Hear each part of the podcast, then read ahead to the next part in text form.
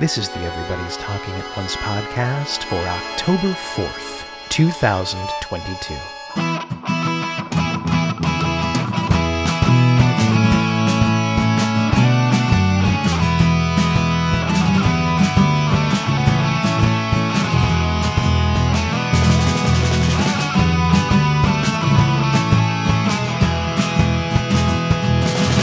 Welcome to the Everybody's Talking at Once podcast, where we talk about everything by talking about games. My name is Drew Messinger Michaels, and as always, I'm very glad you're here. So, today I am talking to Aidan Moher. You might know his work from Wired or Kotaku. You might have read his Hugo winning blog, A Dribble of Ink, or his current newsletter, Astrolabe. But today we are here to talk about uh, his new book, Fight Magic Items, uh, the full subtitle of which he will reveal to you in a moment. Uh, I got my hands on an early copy. There's what an early copy sounds like, and uh, really enjoyed it and was excited to talk to Aidan about it and about the history of Dragon Quest and Final Fantasy and other JRPGs, specifically through a Western lens, through the lens of somebody getting these games as they were imported or as you accessed them in some potentially extra legal way uh, or what have you in North America. So, you know, it ends up being a book, and also this ends up being a conversation about that about being fascinated with Japanese imports and what that meant, about cross cultural exchange in a broader sense, about how maybe the JRPG is a figure of cross cultural exchange from the jump and to this day. So let's get to that conversation. Enjoy.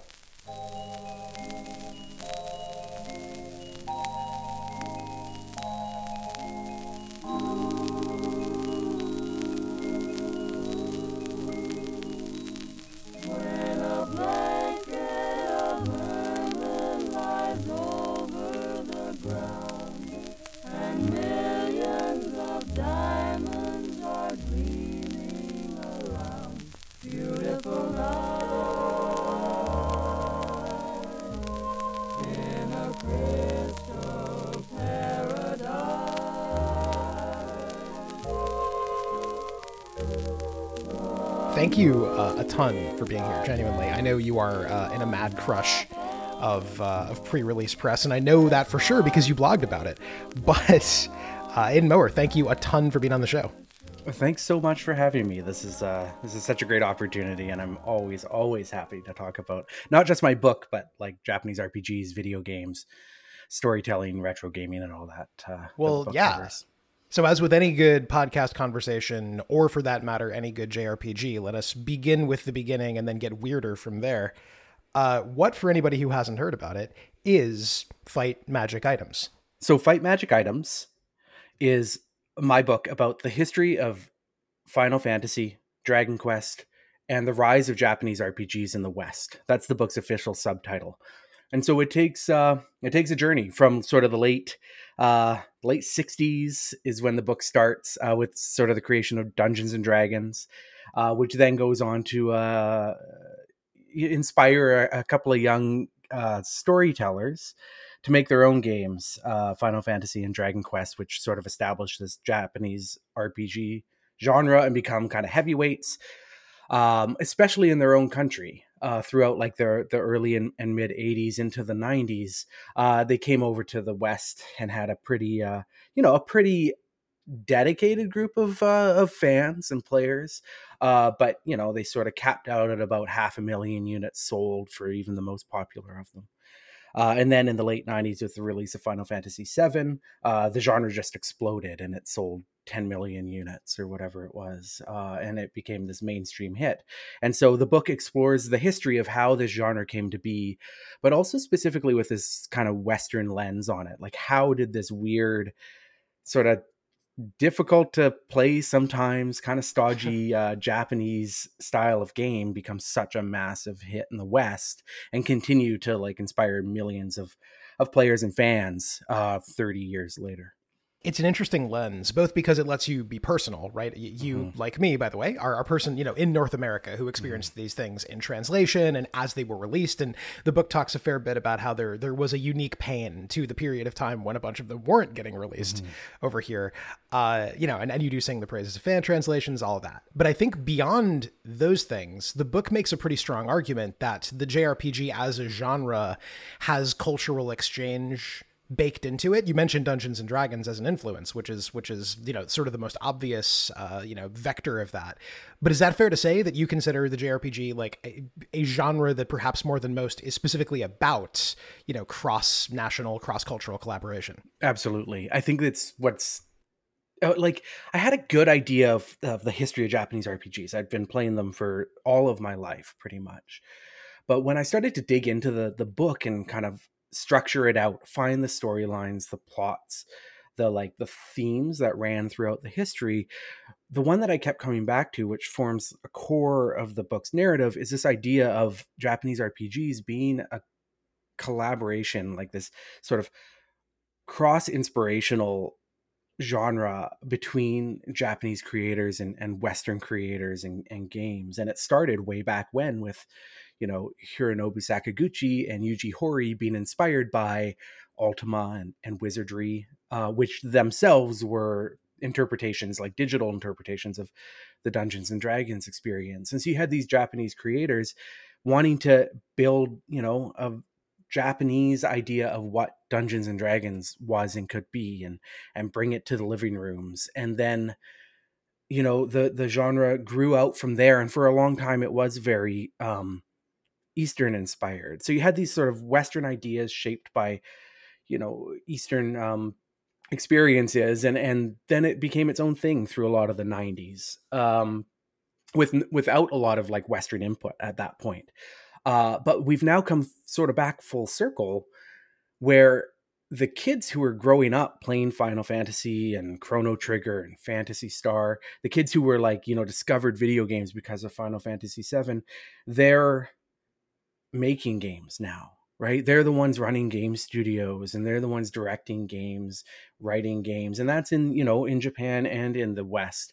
And so you're starting to see the the the two regions and the two cultures sort of recombine again in really interesting ways and this way you're watching you know uh studios like uh sabotage in canada sabotage is that what they're called uh they they they're making sea of stars Mhm. um and it's very very much inspired by games like chrono trigger. But on the flip side you have a massive success with final fantasy 14 which is like very clearly based on the western idea of you know an mmorpg and a big reason I think that it's found the success- it has is because it merges these kind of long-standing Japanese RPG traditions with the the Western MMORPG, and so it satisfies like JRPG fans like myself because it has strong single-player content. It's very narrative-driven, but it still gives you that sort of immersiveness of feeling like your own unique entity within this larger game world. And so you see, you know, nowadays like Western creators who are inspired by, you know, the the history of, of Eastern and Japanese RPGs, and you see Japanese RPGs that are inspired and um, take on qualities of of popular Western games. And I just I find that so fascinating the way there's this sort of ebb and flow of these um, of these two cultures and and sort of game thought like game design um, theories and and ways of thinking about game design uh kind of merging and influencing each other and stepping away and coming back and uh and that theme runs out uh runs throughout the the whole book and i i just found it fascinating to constantly be doing research and coming back to this idea of of the east uh and the west sort of talking to each other and creating something really beautiful that appeals to to people across various different cultures uh various different experiences all around the world you identify Final Fantasy XIV as sort of the moment where this recombination is all but complete, right? Like the, mhm. the, all these streams coming together. And MMOs obviously bring people together in the sense that people are playing together. But you also talk about MMOs as these moments of traversing boundaries. Another example would be Final Fantasy XI shipping with a 40 gigabyte hard drive and thereby sort of blurring the line between console and PC, which which the whole book is premised in a sense on those being two different streams of RPG. The JRPG is sort of defined defined by I think actually you know you mentioned um you mentioned uh it wasn't the Sea of Stars dev actually it was one of the folks working on Quartet Yeah. who said that they understand the JRPG to be a child of compromise I think it was Patrick Holleman yeah? Mm-hmm. Yeah. so so you know all the way back to you know Yuji Horii uh, having to take the text parser out of the uh, the Portopia serial murder case Mm-hmm. to squeeze it onto the Famicom right there's this notion of having to make compromises to put things onto consoles and then this notion every so often of those constraints getting removed or Mm-hmm. PC gaming and console gaming becoming one thing or JRPGs and Western RPGs becoming more combined Mm-hmm. or things like that. Is it, is it fair that it, to also say that it's a bit of a story of these things being small scale and then large scale, separate and then the same? Absolutely. And I think like we can sort of look so you had the creation of the genre on the 8-bit systems like the NES and the Sega Master System. And then through the Super Nintendo era, they sort of refined these ideas, right? Like there's not much that separates the 8-bit NES JRPGs from their kind of 16-bit counterparts, right? Chrono Trigger is not that far from Dragon Quest and Final Fantasy. Uh, then we had this big leap on the PlayStation where Sakaguchi and his team had these really strong visions of like merging Japanese RPG gameplay with more cinematic storytelling. And so that wasn't just like FMV cutscenes, but the way that they use pre-rendered backgrounds to build out this really unique, bespoke world where every screen was filled with detail and unique. There weren't repeating, you know, textures. There weren't uh, repeating like environment tiles. Like everything was u- unique. So every moment you were spending in the game felt fresh and different. Um, and that was explored in great detail on you know the PlayStation uh, during that era. Uh, you know, just behind that though, there were the the Suikoden's and the Wild Arms and the Breath of Fires that were still sort of built in that mold, defined and and polished by the eight and the sixteen bit eras. And so I think you started to see a bit of a divergence there with the two tracks of you know you had sort of like traditional, more traditional JRPGs, um, and the ones that were sort of aiming to be something like cutting edge and new, maybe aimed at more of an uh, an adult or an older audience. And I kind of like in the book, I, d- I describe these two uh, tracks for JRPGs as like Saturday morning RPGs. And so that's like your Lunar Silver Star Story Complete or Grandia. And then on the other side, you have uh, what I call primetime JRPGs. And they're the ones like, you know, the Final Fantasy series, some of the ones that have kind of darker themes and tones. Xenogears, you mentioned, yeah, Xenogears, yeah. yeah. Xenogears is interesting because thematically and tonally, it's sort of like one of those primetime JRPGs, but structurally and gameplay wise, it's very Mm. similar to the the 16-bit era. So you see these divergences, right? Um, but they were sort of built on compromise, right? And early on, they had to struggle with just like low horsepower and memory associated with you know the NES, and then over time they start massaging that and they start polishing that and the super nintendo offers more and then you get to chrono trigger and it feels like sort of this cap on that generation that first golden age of jrpgs um, and then they sort of run into this you know the world of cd-roms and more storage space and what do you do with that? And final fantasy VII is you know for all that it's remarkable it also feels very rough around the edges. Like you can tell going back to it especially if you put it up against something like Final Fantasy VIII or Final Fantasy IX, that like Sakaguchi and his team were still figuring it out. And so you had that again, that period of experimentation and polish where at first, like they had all these sort of barriers and boundaries that constricted them creatively, which can be really invigorating for creators, I think.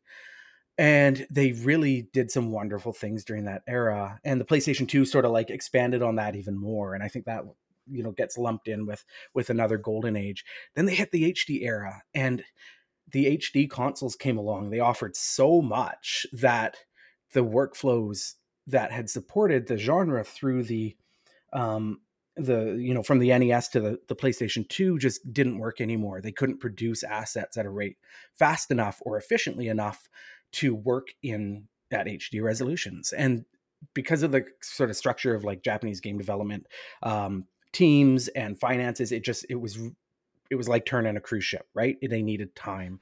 It was still quite normal to start from scratch to build your own Exactly, engine yes. per game, just about. exactly yeah it's like they didn't like middleware. They didn't want to jump on stuff like unreal. They wanted to build a new engine for every game which is how they did it before and it just it, it wasn't tenable. So then the but where you know where the genre at that point went was it leapt onto handheld systems and those created those sort of smaller playgrounds for the Japanese RPG genre that that mimicked in many ways the PlayStation and the Super Nintendo and created boundaries so that sort of like scope creep couldn't happen.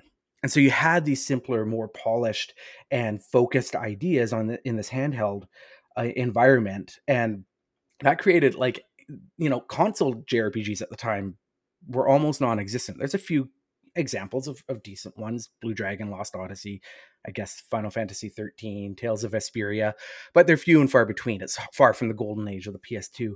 But on handhelds, there were so many amazing Japanese RPGs, and I think having that small playground to play in allowed for you know smaller teams more efficient financing uh lower expectations of like profit return and that was perfect for that era and that gave them time to kind of step back and and think about it and think how to do hd japanese rpgs now looking back in hindsight maybe if they had been a little more disciplined and you know the playstation didn't start off with final fantasy 7 right? It started off with wild arms. It took what it already knew and then moved that forward onto a new system with you know some more horsepower behind it.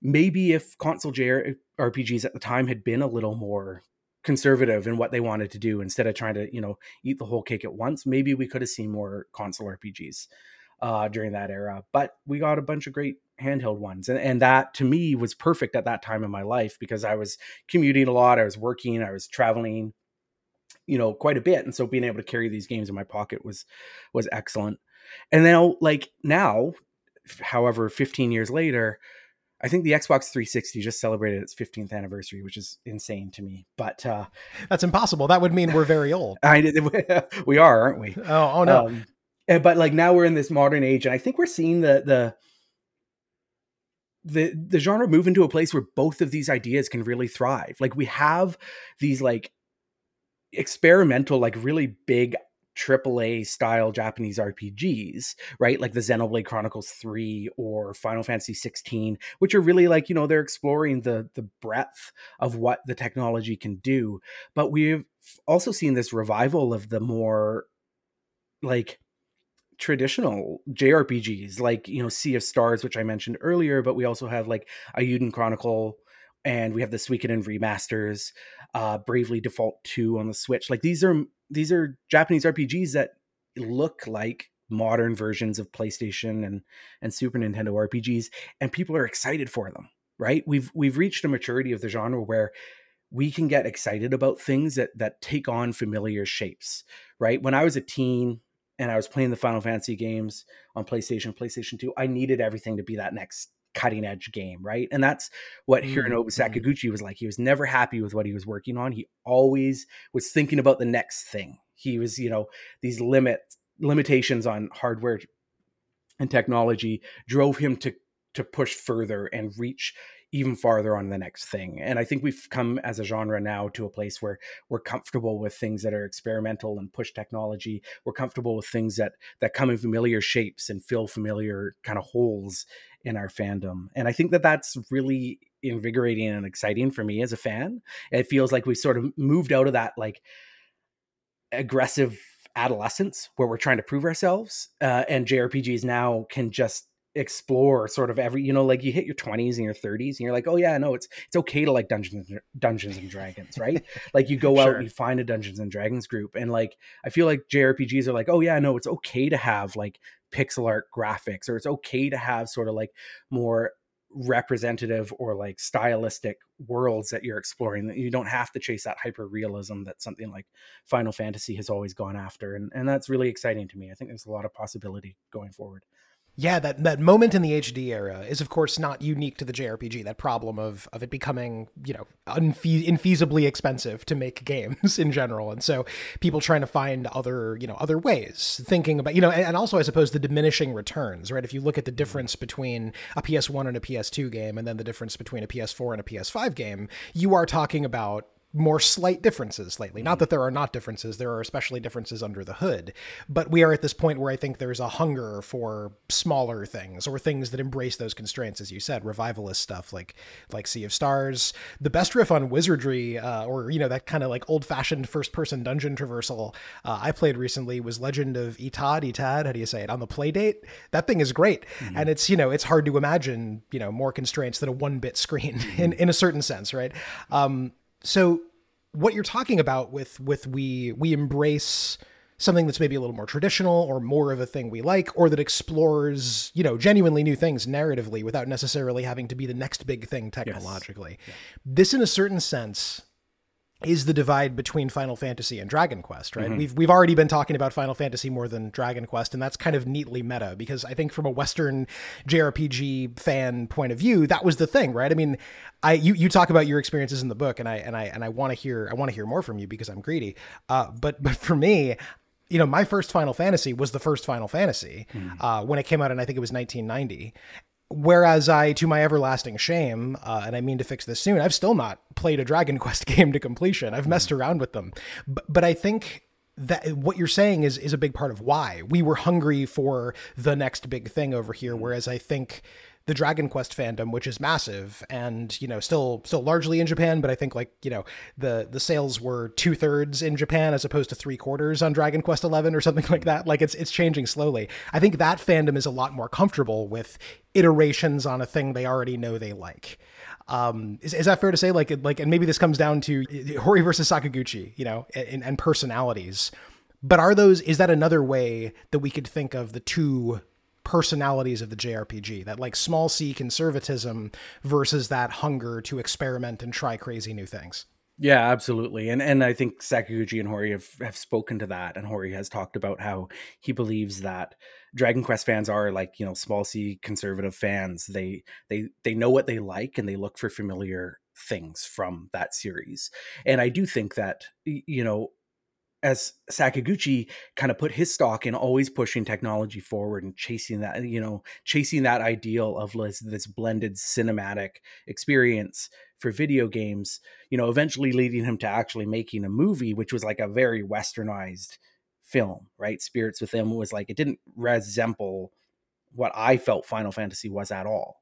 Um, but I think that that idea of always having to push for more and more and more, faster, faster, faster, is, is a very Western idea. I think we're kind of soaked in in that concept that if we're not moving forward, if we're not growing exponentially, then it's it's failure, right? Um, and I think that's absolutely at the root of why Final Fantasy took off immensely in, in the West and, and Dragon Quest is still sort of like, you know, it, it is popular. We're getting most of the releases now, whereas in the past, a lot of Dragon Quest games just were never released in the West. But um, you know, we we all kind of come to, to games for for different reasons and to have creators who are, who are recognizing that and recognizing that at like the core of the creation of their their series and continuing to provide that because you know Sakaguchi eventually left Square. Final Fantasy continued and it continues in the tradition that he wanted. It continues to explore new design um you know boundaries it continues to push japanese rpgs into to different areas sometimes to you know great effect and like final fantasy 14 and sometimes to awkward effect like final fantasy 15 but i appreciate you know like as Sure. much as i think final fantasy 15 is like a, a broken game even with all the downloadable content i appreciate what it tried to do and i appreciate that it tried to do that on the flip side i love Fi- dragon quest 11 and i think the way that Horii um, is able to take that core experience that he like created on the NES and bring it forward into like a form that like is very recognizable. It's it's very much the same game, and Dragon Quest Eleven even like ties narratively into some of the NES games. Yeah, I guess. Yeah, yeah, yeah. I was gonna say Um, another way you could think of it is like restlessness versus Yeah. peace or patience, right? Yeah. Like Dragon Quest Eleven, from the bit that I've played of it, is just very secure with what it is. Yeah. Whereas, whereas Final Fantasy is always always trying to get on to the next thing. It's it's almost embarrassed about its past sometimes. I think Mm-hmm. some of the re-releases with like the weird fonts they stick in and the way they mess with the pixel graphics. There's a weird discomfort with the past. Whereas Dragon Quest is quite at home with, comfortable with, celebratory of its Mm-hmm. past. That's really interesting because it- like I- I don't know what it is with Square. Some of their remasters are really great. The Legend of Mana remaster was was Mm. quite good. Um, you know, the Saga Frontier one was. Those are sort of their some of their niche games, right? But then they release uh, the pixel remasters for Final Fantasy, or they re-release Chrono Cross, and those remasters are. I mean, the pixel remasters are, are generally very good, but they do have the weird font thing, right? And Chrono Cross was like seemed like a very slapdash. But then you look at something like um, IU or sorry, not Eiyuden Chronicle, but uh, the Suikoden HD remaster, and that's coming from a company that like for years seemed like it had entirely forgotten that series existed, and then all of a sudden they announce and, and show off this this remaster that looks very like respectful of the source material. It understands why those games were appealing. It understands why those games looked good, why the graphics worked, and how to modernize that. What to keep from the old games, what to what to bring into the new era, and that to me is really interesting to put up against what Square has been doing. Um, because you know, there's no doubt that Suikoden is a much much smaller series than Final Fantasy. It has lower sales potential, but Konami is putting all of this effort into it. And then you look at a game like Dragon Quest XI that it was a, a big you know modern era dragon quest right big expansive 3d world hd console but it was also a 3ds game right Right, a 3d game right. on a handheld system it was also a 16-bit game like they they're so unashamed of the past they're so they embrace that history that you can just so play the new one that way. fondly. Totally. that you could play the new Dragon Quest, Dragon Quest 11, you can play it as a Super Nintendo game. You can play it as a 3DS game. They they built the same huge 100 hour RPG three times because they embrace the, the past and they're proud of that and they're proud of the fact that these games can still fit into the mold that they cast uh, 30 years ago. And like, I don't know that there's any right or wrong answer to that. I think Final Fantasy, you know, stumbles a bit more than Dragon Quest does because of that. You know, I think that some of the work that Square does is, you know, its ambition or its, you know, it kind of exceeds the resources that they put towards it. Uh, but I still appreciate that they they put it out there for accessibility purposes. You know, would I like them to put the effort into the Chrono Cross remaster that uh, Konami's putting into Suikoden? Like, absolutely. But uh, but you know, I at the end of the day, like if these games are coming out and and new people can play them and experience them, I'm happy about that. Um, but that that reverence for no, it's not even reverence for the past because I think we should constantly be looking, you know, forward. We shouldn't rest too much on the past, but warmth and respect for for that legacy, I think, can really inform great creations. Um, if we understand how to take the really great parts of it and and and create a modern experience around that. Warmth is a really good word. Yeah i think i think that i think that resonates. And i, I guess i guess i want to add a little nuance which is that the dragon quest games do experiment. Uh, the latest tim rogers mega review has a little sidebar about dragon quest 7 for example and how the first eight hours of it have no combat. That's that's pretty avant-garde for like the biggest jrpg series in japan and Square, you know, for all of their weird embarrassment about their pixel fonts for some reason I will never understand, they are, you know, yoked to the past, even as they're a hmm. bit embarrassed by it. I mean, like, I, I would be curious to hear where you think the Final Fantasy VII Remake Trilogy Plus fits into this. Like, on, on the one hand, it's like an obvious escalation where, you know, Final Fantasy VII was this big multimedia project across several discs, and now it's being remade in the form of several games, each of which has several discs as well as DLCs and side stories. It's this weird mega serial. And yet, it's not some wild new thing. It's Final Fantasy VII again, except when it isn't. So, I mean, like, where, where do you think that fits into sort of the restlessness of Final Fantasy? Its its weird relationship to its own past. Like, you you only talk a bit about it in the book, so I guess I'm also just general, generally curious, you know, about your relationship to you know what bits of the remake series we have so far. Yeah. So I think I just want to say I think that's a really good point about like Dragon Quest 7 and, and innovation within that Dragon Quest series that Mhm. Horii kept familiar and comfortable foundations so that he could push in particular ways, right? And those experimentations stand out within his games because it's not just this broad big experiment that maybe all the pieces together don't add up to much. He knows his games are going to be solid. Dragon Quest 7 is, is has its issues, but um, the experimentation within the Dragon Quest structure is always uh, appealing to me.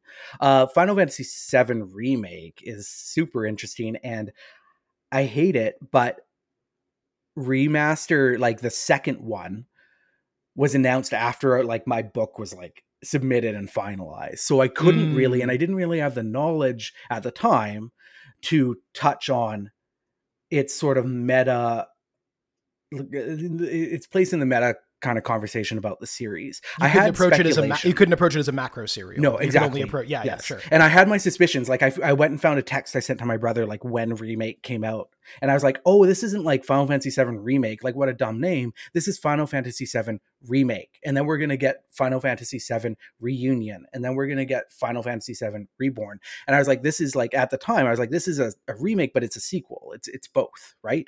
It's in conversation with itself."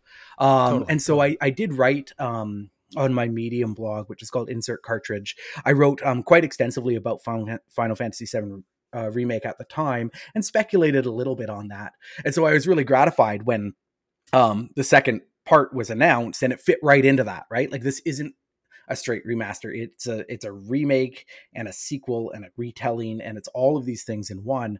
And like I'm not always up for Tetsuya Nomura's like bullshit. Like I uh, Kingdom Hearts, not- I really enjoyed the first one, but I like, You're not into vague guys in robes No. vaguely influencing the plot vaguely? I'm No? not. I'm not. I should be. I, I'm not. But in this case, I just like I'm kind of I'm kind of into it. It's like so out there. This idea of like a remake being in conversation with the original game that's so beloved, and like the whole concept, the core concept is like rewriting this beloved past. Eh, like I don't know. I think that's kind of cool. Like, is are they gonna pull it off? I don't know.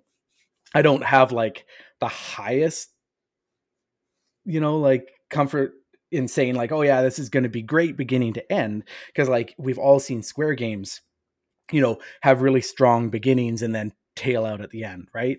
Arguably Um, including Final Fantasy VII. I Final mean, Fantasy 7, Final Fantasy 12, like it happens, right? They have these really strong openings. So who knows? I thought Final Fantasy 7 remake was awesome. Like wandering around Midgar for 45 hours, it like with that fidelity, like it, it took me right back to being like a kid in my friend's dark bedroom, you know, like watching him play through the the opening on release day. Like I was right there. And so if they can bring that feeling back, that nostalgia back, and also fill it with sort of twists on formula and stuff, twists on like what my expectations are for the story. Like I don't see at this point how they can go in and and just like with a straight face pull off, you know, the twist in the mid game, right? Like I don't see how they at this point can just be like, "Oh yeah, and here you go, surprise," cuz like nobody will be surprised and that's sort of like it's it's against the idea of this like retelling of the story. And so Unless like it's I- a double bluff, and all the hinting that they won't do it is so that they can then do it, and you'll be surprised a little yeah. bit. But yeah, they painted themselves into this not a corner, but they've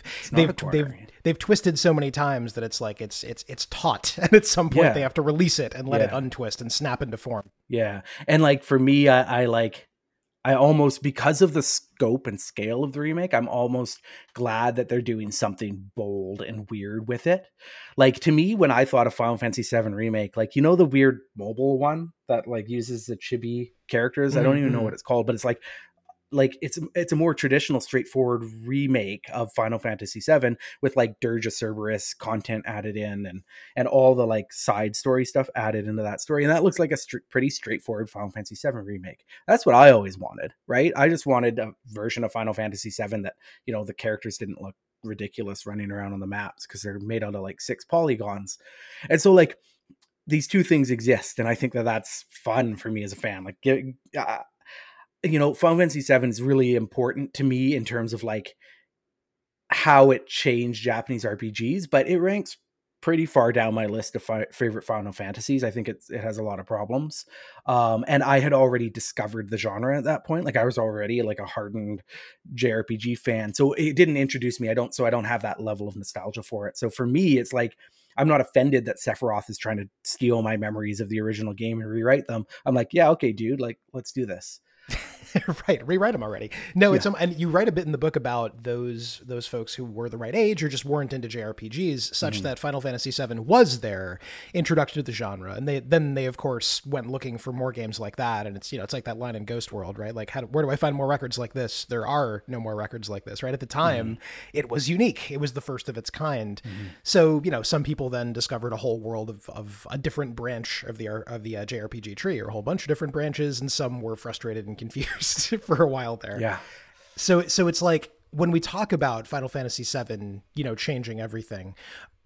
that was that was partly just due to its sheer success. That was partly Mm. due to the change of medium to, to CDs. That was partly cinematic aspirations that would soon sort of uh, be the rocks against which you know Square, you know, generally and Sakaguchi specifically, uh, broke themselves in the form of Spirits Within. Um, but but is there more to say? I mean, like there's there's a million things to say, obviously, but are there other really important salient points as far as why Final Fantasy VII specifically is the inflection point? You know, beyond just the shift to of medium into 3D and all that. Yeah, I mean marketing budget. It had an enormous $30 marketing million budget. dollars, right? Like What? like an insane marketing budget. And that's a that's a huge part of it, right? And why you know, and how they knew this was the right time to do that, I, I don't know. I don't know how they do did it. I don't know how they convinced everybody to put that much money into marketing it, but it worked. You know, like I, I you know, anybody who is sort of a, you know of the age to be paying attention to these, like, can remember all the ads for this game, right? It, and it had like television ads and stuff. Like it was crazy.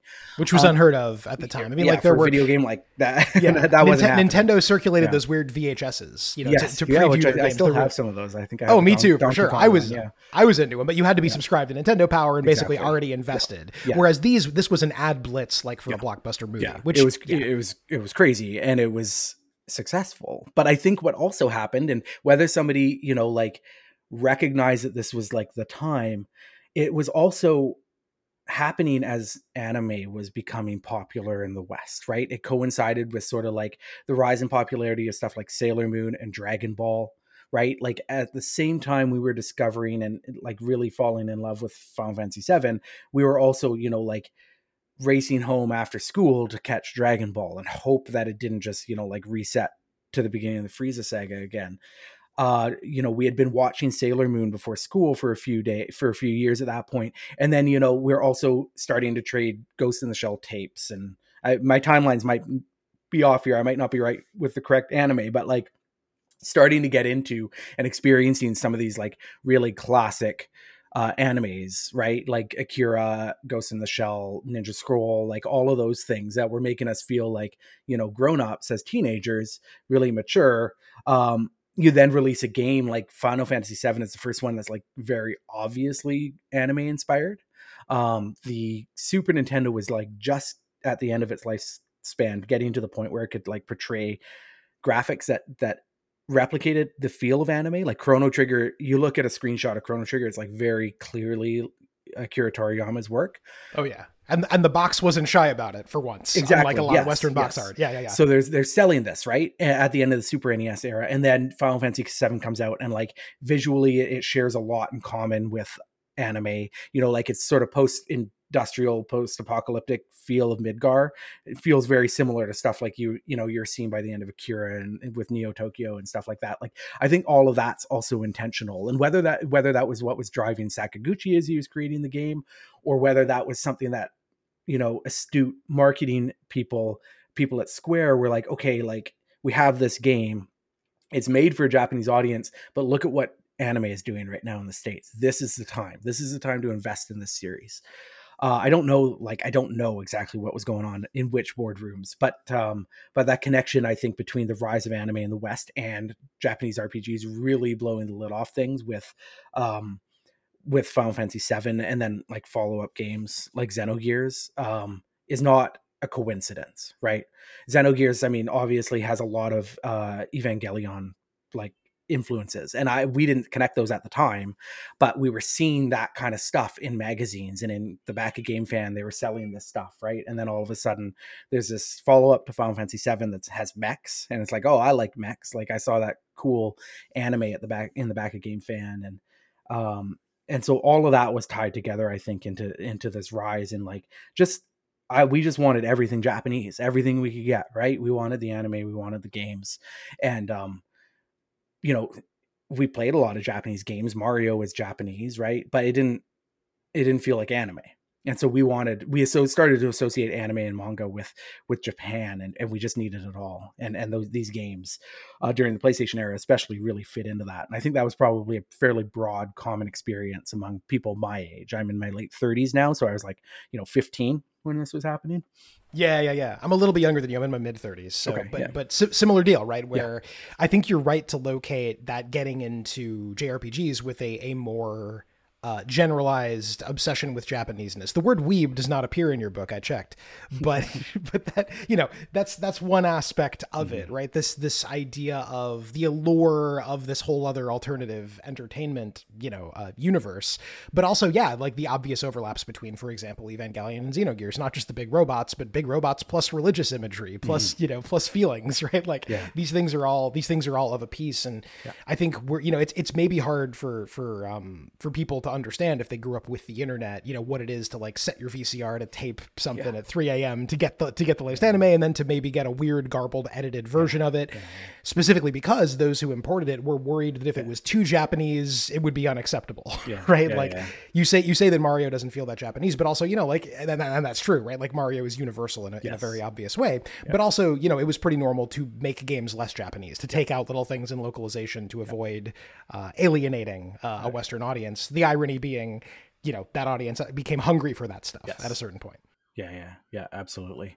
Um, and just like uh, this was like a period again, like for people who weren't around then, like this is a period where like you'd get a dubbed VHS, a like record of Lodoss War, and it would have two episodes, and it would have cost somebody seventy dollars, right, for like two episodes. so that like I don't know, I just I guess I went to the right high school, but like this stuff was popular at my high school. Like it wasn't like it wasn't just the realm of like nerds, right? It was like broadly popular stuff like anime, Japanese RPGs, fantasy novels. Like it didn't get you like ostracized or anything. So, you know, anime VHSs would be passed around, and like so you'd finally get your hands on that, you know, episodes three and four of Record of Lodoss War or whatever. And so you'd go home and you'd daisy chain your your VCRs together to like dub the tape. So then you'd you know you'd end up with your your blank VHS tape. You'd write record of Lodoss War episode two, three and four in Sharpie, and then you'd have this like slightly degraded version of record of Lodoss War because like every every time you copied it, it got worse. And then you're t- you know you'd watch those endlessly. Then you'd lend it to your friend, and they would copy your version. They'd have like a slightly worse version than yours and like it would kind of go down the line like that and that's how stuff like that's how we acquired japanese media at the time right it was like it was like bootleg it was um it was passed around it was word of mouth it was knowing the right people and so i think what also happened is like you know we could get dragon ball on we i live in canada we watched ytv was was a kids channel they aired dragon ball but only some episodes sailor moon same thing but like Japanese RPGs were there. They were being sold in stores. You could go to Toys R Us and you could buy Final Fantasy or you know whatever Breath of Fire or Xenogears or what have you, and it was right there. Right, it was accessible. It was in places that we could like save up our money and go buy. And we weren't spending seventy dollars on two episodes of Record of Lodoss War. We were spending seventy dollars on a game that we were going to spend 150 hours playing across multiple playthroughs. And so that convergence of like, you know, this rise in Japanese media, but also accessibility as that got better and better, um, specifically through video games, I think had a had a big piece of that. Um, we couldn't copy the video game, so we are all having to buy our own versions of it, right? Rather than pass around the car- a cartridge. Like Yes, said. or- Like, yes. But funny enough, the PlayStation era is sort of the first time that me and my friends were finally able to all afford our own copies, right? So like Mhm. we all shared a Final Fantasy VI cartridge. We played it one at a time. Uh, Final Fantasy VII hit though, and we all owned it, right? Because the CD media was also cheaper, right? So Final Fantasy six or three at the time probably cost eighty or ninety dollars, right? Final Fantasy VII was forty nine ninety nine. let's let's emphasize here. Price stabilization didn't really happen until the cd era. In, Yes. in the snes era the era of cartridges partially because there would actually sometimes be different stuff different Yeah. chips in the cartridge. Well, the prices could could could vary pretty wildly. I, I was just watching a, an uh, YouTube video about um, from Digital Foundry about the creation of Doom for the Super NES, and it had like every chip in there. Like it, it was like everything you could put into a, a cart was in there. So and Doom cost a ton of money, but it didn't have battery backup right? So Mm. like, you know, you couldn't save your progress. And that's because a a battery would have cost $2 per cart and they had already spent so much on the other chips that they were like, "Ah, we can't do the battery thing." And so they they cut battery backup out of there just to save 2 bucks on a cart cuz like everything would cost different amounts based on what was inside that uh, you know, like on that chipboard. That's wild. That's wild. Yeah, yeah. So that that was no longer a thing in the Yeah. era of of CDs, uh, you might you may in fact it was perfectly possible to ship a game like Final Fantasy VII across multiple disks, Mm-hmm. right? Which you, you know a multiple cartridge game wasn't a thing because there was there were no memory cards to save on for most of the uh, most of the history, not all of it of of, uh, of cartridge based games, but also because you know if if you're looking at shipping two SNES cartridges for a game, you're talking about like a hundred and eighty dollar game or something, right? It, it becomes absurd very quickly. Yeah. Yeah, yeah, yeah. So when you talk about the expanded scope and the sort of multimedia project aspect that, that Final Fantasy VII represents the possibility of, it's partly just a, a it's enabled by technology as well as by ambition. Important to note. Absolutely, yeah, and like not just like increasing technology, but also cost of technology. You know, like Absolutely, getting that yeah. double whammy of like exponentially more memory at like a significantly cheaper price is just like that's an inflection point for like mainstream popularity. I think. Hundred percent. Well, I mean, if we're talking about cost and we're talking about sharing games with your friends, I do think we need to bring up the e word, right? Like it's it's important mm-hmm. because you know, for me, like you know, I hungrily you know bought games as they became commercially legitimately available. But you know, the way I played Terranigma, the way that I mm-hmm. played, you know, um, the way that I played the third Mana game. Mm-hmm. The way that I played a lot of this stuff was on an emulator. I mean, there was no other way to play it except by you know having a modded or or a Japanese system. And if you wanted to play it in English, fan translations were the only way to do that. They're now a lot more accessible than they were, but they existed back then. So you know the, the book touches on it a bit, but but how do you think you know fan translations, fan preservations fit into this story? How did they fit into your story? Was there a point where you were discovering new stuff mostly that way, or have you always been pretty dedicated to sort of finding the original hardware? Yeah. So like I can like I can just say straight up like fight magic items wouldn't exist without emulation because Hmm. it was about 5 years ago, 6 years ago. Um you know, I had played Japanese RPGs all my life and I collect like I bought a lot of stuff new. So I had a, a fairly like robust healthy collection of Japanese RPGs, uh especially some of the more expensive ones. Um but they were all stored away at my parents' house, right? I didn't have old consoles set up at that time. Um but I was like, I wonder if those games hold up. I was playing a lot of modern RPG, like JRPGs, but mostly focused on new releases, like just keeping up with with new games coming out. And I was like, I wonder if those hold up. Like, you know, do I have the imagination to like project those sort of symbolic graphics into my head the same way and, and see that and enjoy it? And so I was like, I want to check out a game that I've never played that you know I've always wanted to and see how that goes. And so I loaded up and I, I played through uh, Terranigma for the first time, um, and loved it. It was great, right? So and I was like, okay, so this game, like I've never played it before, so there's no nostalgia. There's nostalgia for the style, but not the game itself. Um, and I was like, that was really fun. So then I did it again. I, I played through Lufia 2. And so and maybe it was the other way around, Lufia 2, then Terranigma. Um, so, you know, then all of a sudden I was like, oh, actually, like these games are really fun. I'm really still invested in this. I'd like to explore this more, you know, like revisiting these games from my childhood and teenagedom um, as an adult. And so I started collecting my my original hardware that was stored away at my parents' house and and setting it up and and playing through older games. And, you know, that just sort of like started building on itself. And then I started recognizing like, oh, okay, like I'm really having fun with this experience. Let, let me write about it. Let me write about like Chrono Trigger or Lunar or, you know, like Japanese RPGs um, and their influence like through the lens of an adult. Like I think a lot of people would think of stuff like Final Fantasy VII, like, oh yeah, you know, I love that when I was a kid. It doesn't have to be that way. And so I started writing about that more broadly. And um, you know, I, I've gotten quite into original hardware now. Like I've bought lots of games and filled out holes in my collection. I'm like right beside me here. I have three CRT uh, TVs and monitors set up. I have a you know Saturn and Dreamcast and a Super Nintendo and everything kind of set up to my left. I, I play you've written you've written and spoken a bit, by the way, about the advantages of and the unique appeal of of CRTs. Yes, absolutely. And I think to like to me that's such a like a terrific like experience to be able to like play these games on on old hardware, but that's also not necessary, right? There are lots of great tools now like great emulators that are out there that give us access to these games. Um and you know on top of that you can apply if you like the look of CRTs and you want something that looks more like period appropriate there's lots of like you know filters and scalers that you can pop on top of an emulator. Um and so like that gives people lots of access and then there's also tools that allow you to you know like use backed up games files on original hardware. So like stuff like the FXPak Pro. So you load up ROMs onto that and you can play them on original hardware on on CRTs and and you know so that's sort of a middle ground between emulator and real hardware and um and I think just accessibility the hardest thing about like maintaining like and, and and preserving the history of video games is like as they become obsolete if nobody puts care into like making them available again you, you they'll be lost they're not like a book right if I go into my closet and I find a book from my childhood, a favorite novel that I haven't seen in 30 years, I pick it up, I read it. If I go into that same closet and I find a game cartridge and I go, oh, this game's amazing, I want to play it, but I don't have the console to play it on, I can't do anything with it. And so emulation, I think, is key in terms of accessibility and preservation of video games. And that goes back like to 20 years, right? To the beginning of this uh this century when the first like high profile fan tra- translations were coming out and and you mentioned a few of them like Seiken Densetsu 3 which is Trials of Mana now.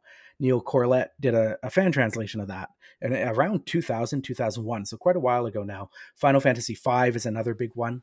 Um, oh, yeah that might have been the first fan translation I played actually. it was for a lot of people right? It was like and, and it like just that fan translation alone has an amazing story but it was you know final fantasy 4 came out here and then for a number of reasons they didn't release 5 they released 6 6 was a big hit and then 7 came along and everybody's like wait a sec because they they renamed they went back to the the Japanese naming scheme for seven, right? So it's like, wait a sec, we went Final Fantasy, Final Fantasy two, Final Fantasy three, Final Fantasy seven. Like, where are these other ones? And then so then there's this missing Super NES Final Fantasy. And I'm just really glad good. they pulled that band-aid off at some point. I'm glad we didn't stay in that hell forever. But yes, it was very confusing at the time. Yes, absolutely. Uh, and but it, it also kind of highlighted this hole. And and Final Fantasy V is like it's one of my very favorites in the series, and it's also very like gameplay driven more than story driven. And so, you know, the, the the original fan translation it's it's fine. It's not a work of art, but the effort and the heart and soul that went into it was incredible. Like these were it was basically a group of like three kids who was who was making this and making a game available to western players that just you couldn't play, right? You could order it from the back of a magazine, a, a Japanese cart um and play it in Japanese on your Super Nintendo, but you couldn't understand anything. And so all of a sudden, because of emulators and because of the fan community, you could experience this like long lost Super NES Japanese RPG. And that's only sort of become more and more applicable over the years as more fans have translated more and more and more uh, of these kind of long lost Japanese RPGs. And it was a big story. It was always, you know, I pined over the, the games that didn't make it over to the West uh, from Japan. And always, you know, I always wanted to play them and so did everyone else. And nowadays you can um, because of fan translations. You know, you have to legally acquire a version of the ROM, you know, so you could buy a cheap cart. Japanese carts are usually pretty cheap on eBay. Dump your ROM and then apply the patch to it and play it uh, or what have you, or there, you know, there are other uh, archives on the internet that that provide access to these uh, games, and you can get this window. It's like getting a brand new Super Nintendo game in in 2022, and it's incredible. And then yeah, I think yeah. the success that these fans have had have caused companies like Nintendo and Square Enix to to go back to some of the classics. So like we've got official an official translation of the first Earthbound game, Mother, right? Um, Earthbound Zero. It was localized as Earthbound Beginnings, I think they call it. Yeah, uh, Beginnings. Yeah, that's right. Um, and then Trials of Mana, like 20 years later, uh, 20 years after Neill Corlett did a fan translation of Trials of Mana, like Square did it. They remade it as a 3D game and then also tr- like fully translated a Super Nintendo game. And I think that shows how like fan curiosity about these missing games has driven a part of the culture that has become invested in the games themselves.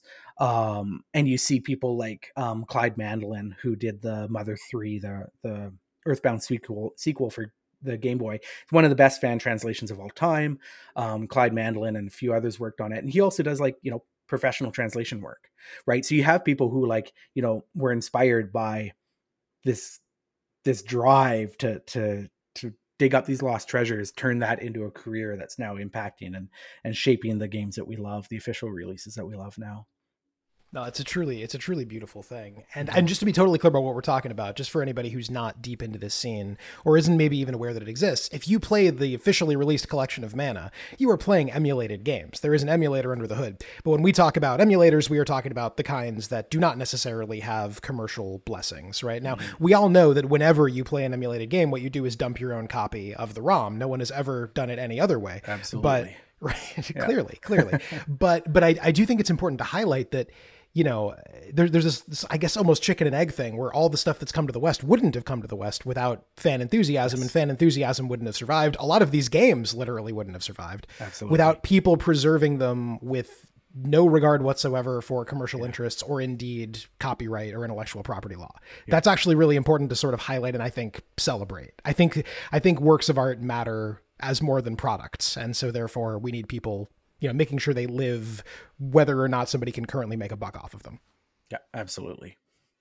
And that's the trick. Like, you know, you do have sort of the like commercialization of the games industry, and it, it does take a lot of money to make a video game. So there needs to be some sort of return, right? Oh, It's totally. just like not it- saying don't it pay for a trick. things. Yeah, yeah. but, Just um, saying things you can't pay for. It's real good. You can still get them. Yes, exactly. like it's good for humanity. no question yeah, about that. absolutely, absolutely. Like, can you imagine if you know, like, if paintings were just tossed?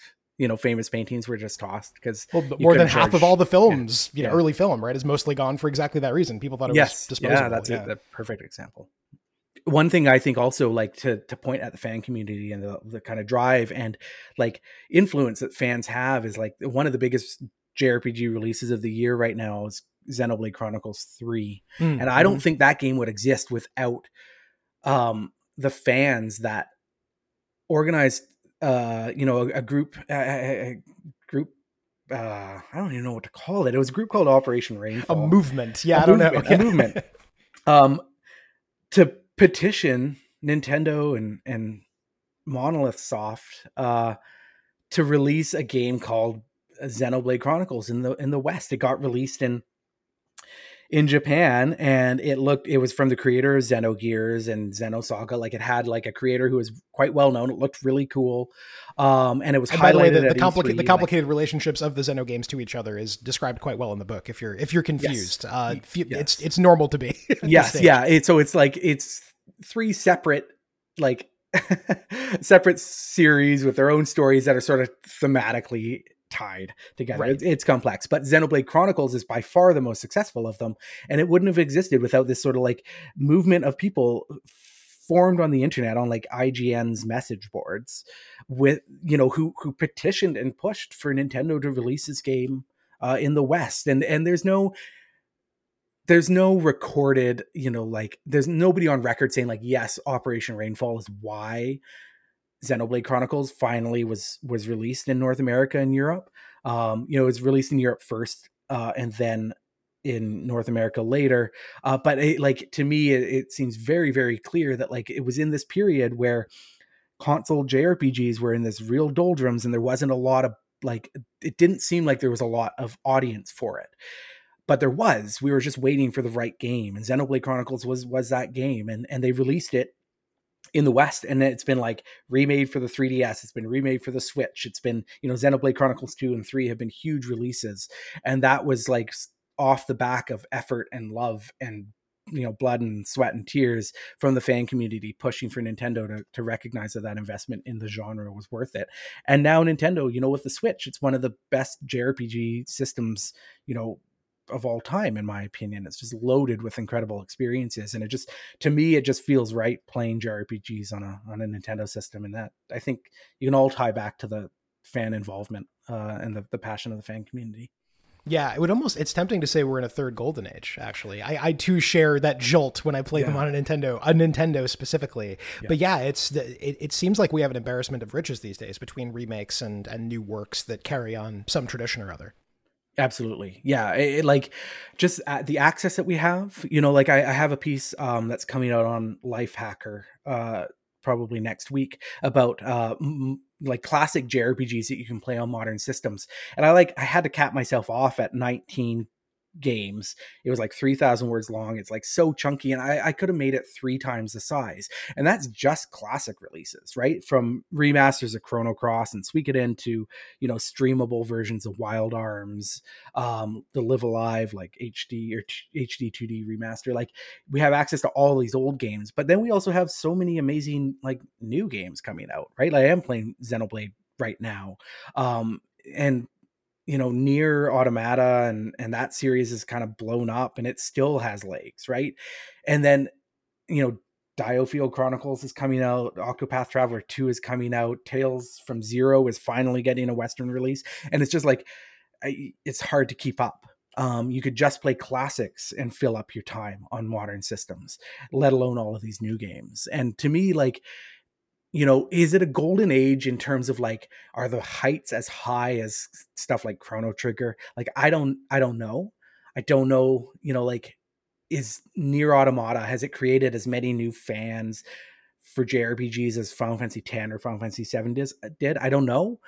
But I feel like just in terms of like, is this a golden age for JRPGs? Like, I want to say yes, because there's never been a better time to be a fan of the genre. You have access to so much out there that you can experience it from its you know like its its very beginnings to like modern JRPGs without having to go to to much lengths or jump through many hoops. And to me that's like accessibility is is the ultimate key. And it's the ultimate sign of like you know uh health of a genre and health of you know like a fandom as well. Um and i think right now we're we're really right in the the thick of that Yeah, yeah, yeah, yeah. Here, here. And I mean, so you mentioned the Nier games, which are really special to me. And I think one of the smartest things you you you don't do in this book is try to define JRPG, because I'm sure there are those who would quibble with Nier, and particularly Nier Automata, which is which is in some ways a character action game. I mean, it's a mm-hmm. lot of things. Nier Automata is a whole bunch of things, and that's part of the appeal.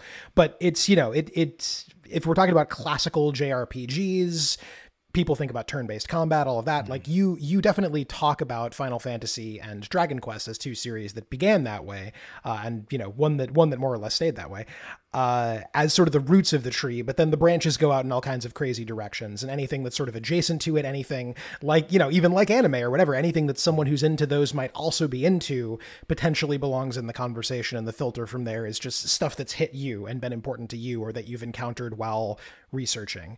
Is that fair to say that that sort of loose definition is actually key to what the book is up to and how to make the the frankly impossible task you set yourself a little bit more possible? Yeah, absolutely. I like I'm a big fan of like big genre buckets. Like I don't like the idea of trying to like hardline classify something as like a JRPG or not a JRPG. Um I think that something like a like a genre label like JRPG is like it's a set of influences, it's a set of ideas, it's a set of, you know, game design philosophies that can be picked from or ins- you know, create inspiration it doesn't have to be like something you know it doesn't have to be bravely default 2 which is clearly in the mold of the original jrpgs because if you look at something like final fantasy 16 like final fantasy is very obviously a jrpg series right? It created it alongside dragon quest.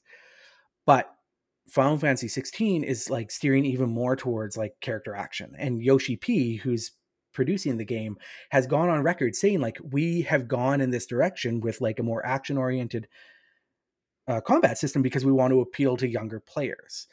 But like if if you you're gonna say like Nier can't be a JRPG because it's a character action game, then you have to say Final Fantasy 16 isn't a JRPG because it's right no, it's a character action game. Like or, or go in that direction, right? it's also such an interestingly bewildering comment because like i know what he means but also Yeah. you know what younger players love undertale which is much more recognizably a, a classic jrpg in a lot of ways than some of the more recent final fantasies Yeah, absolutely. And I think like I think Undertale is a great example because it, you know on the flip side, it's true you can have games like Undertale or Cosmic Star Heroine and, and Sea of Stars and and stuff, games that are created by Western uh, designers that they feel like JRPGs, right? Like they look like JRPGs, they're structured like JRPGs, but these creators um, don't want to call them JRPGs because they're not Japanese, right? So then it's like, well, then what is a Japanese RPG? Does it have to be Japanese? But like, you know, Quartet, like we talked about earlier, Pat Holleman's game,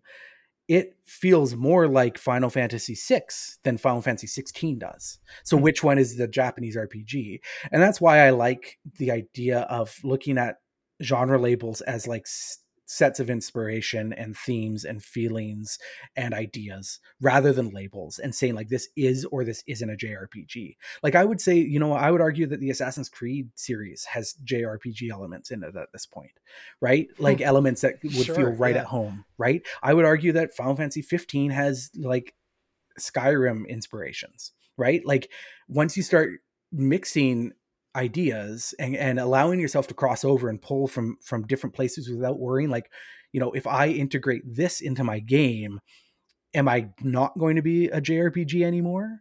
Or if i don't integrate this will i not be considered a jrpg or if i integrate this system that you know like is very reminiscent of something in final fantasy will i now be a jrpg even though i'm not made in japan like to me those conversations aren't really worthwhile because everybody's Sure. experiences are different like you and i have played a lot of the same games but even then what i if i crafted my perfect jrpg it would be chrono trigger but it would you know it would uh it would look different than your perfect jrpg right mine Sure, might have totally. 2D like pixel art sprites. Yours might have, you know, pre-rendered graphics uh, backgrounds, right? Or mine might have like a really kind of like straight and narrow like like straight and linear story progression yours might have something that's you know has you bopping all over the world uh, to various different towns and exploring to find the story a little more those are all things that create jrpgs right uh, there's no one single Yeah. definition and i think it's dangerous to try to put any like objective label on on anything and that extends beyond video games or japanese rpgs but uh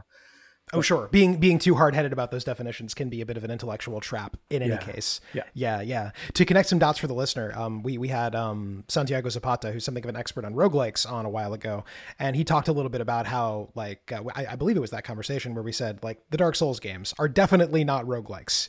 Unless you were feeling especially trollish, you wouldn't even try to argue that they are. But they produce a lot of the same emotions. A lot of the same people like them. Well, why is that? What what qualities do they share in common? And I think that same kind of thinking is what informs which games are on the table to talk about in fight magic items. Which of these things appeal? Which which taps into those same parts of your brain, which belong in the same cultural conversation, which are part of that sh- that same history, that personal history, and that broader cultural and cross cultural history. Yeah, absolutely. I listened to that interview uh, earlier today, actually, and have found some of the things he was describing with like genre labels really fascinating in the way that you describe. um, thank you for listening. And I hope you found it interesting. But yeah, like what he was talking about, where there is value to someone who says, I really like traditional roguelikes. I want to find more of those, right?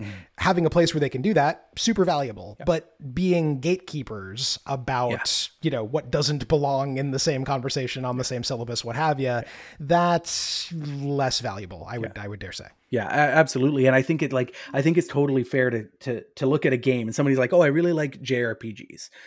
And you go, "Okay, like if you like JRPGs, you'd probably like Dragon Quest 11 and you'd probably like, you know, Octopath Traveler and you'd probably like, you know, Nier."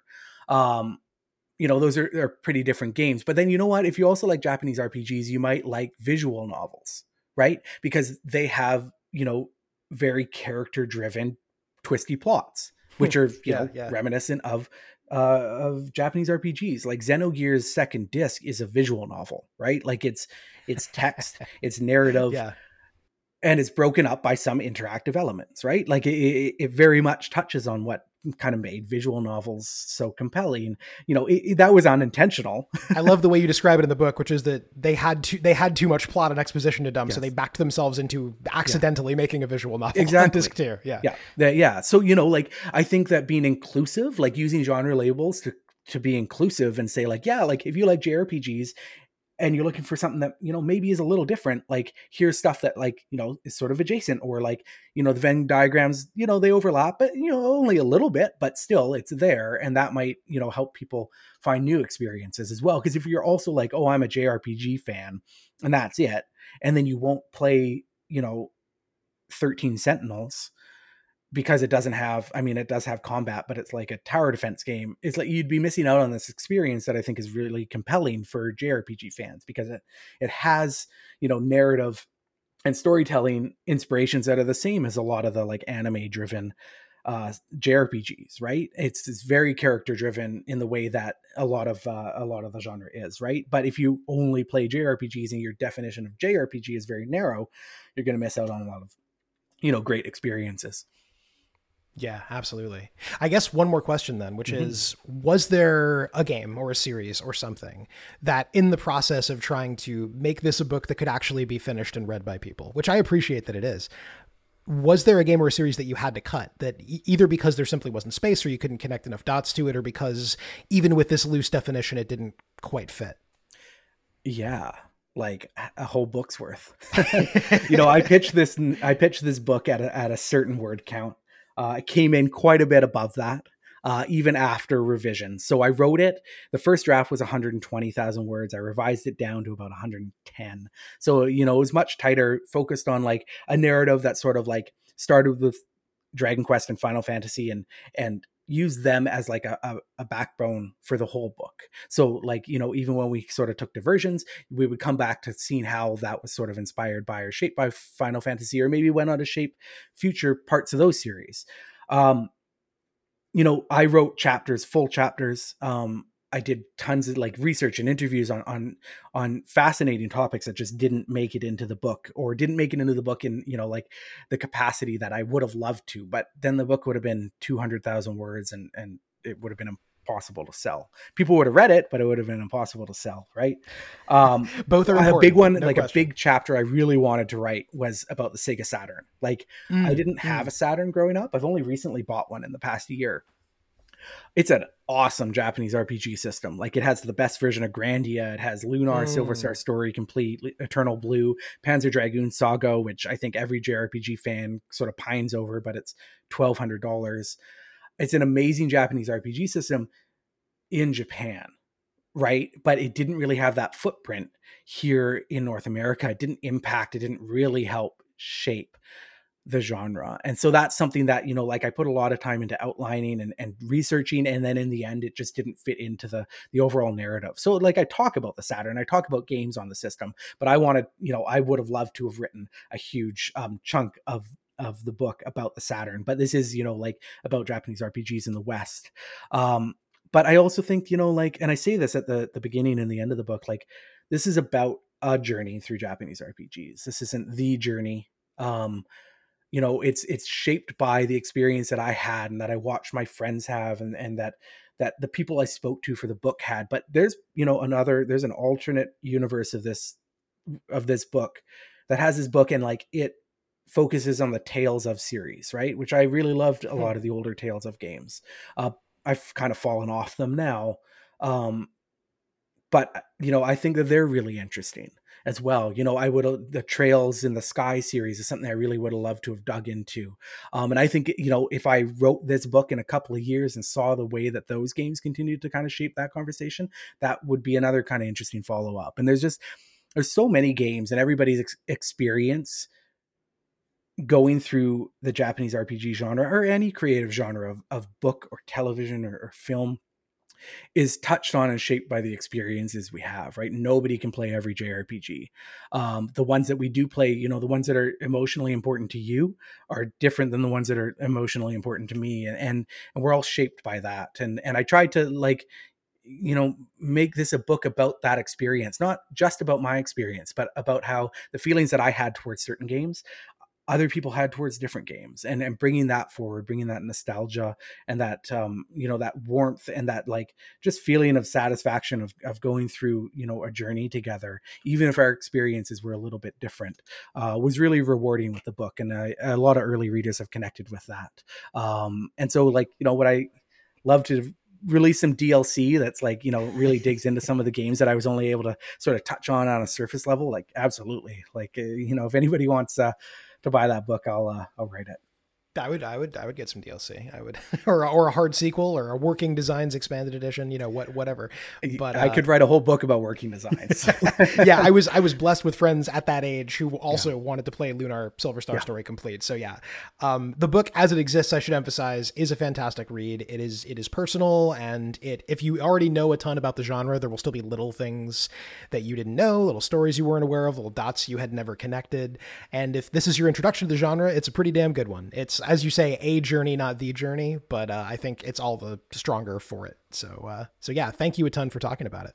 Yeah, Thank you so much for having me, and thank you for the kind words about the book. It's such a pleasure to meet other people who love these games as as much as I do. Uh, it's very gratifying. Oh, likewise, for sure. Any, I mean, obviously, I will tell people where they can get the book. Is there anything else? And I'll, I'll link to your blog and all that. Um, but is there anything else you want to plug before I let you go? Yeah, you can find me like on Twitter at a dribble of ink, A D R I B B L E O F I N K. Uh, that's where I'm kind of most often found. Um, I have a website as well. The the book has a website that I built at Handsome website at that. Thank you. Yeah, I'm pretty happy with it, and it's you know it's it's provided a really good home for the the, the book as well.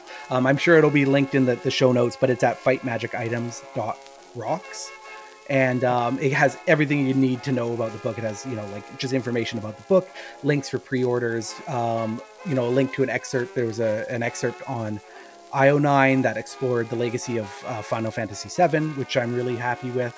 And so you can find everything there that you could possibly uh, possibly want, including a link uh, to this episode of the podcast as well. So um, that's probably the best like single source of information about the book on the web right now. We didn't talk at all about your design shops and your design background, but they're fully on display on that website. So yeah, recommended for perusal.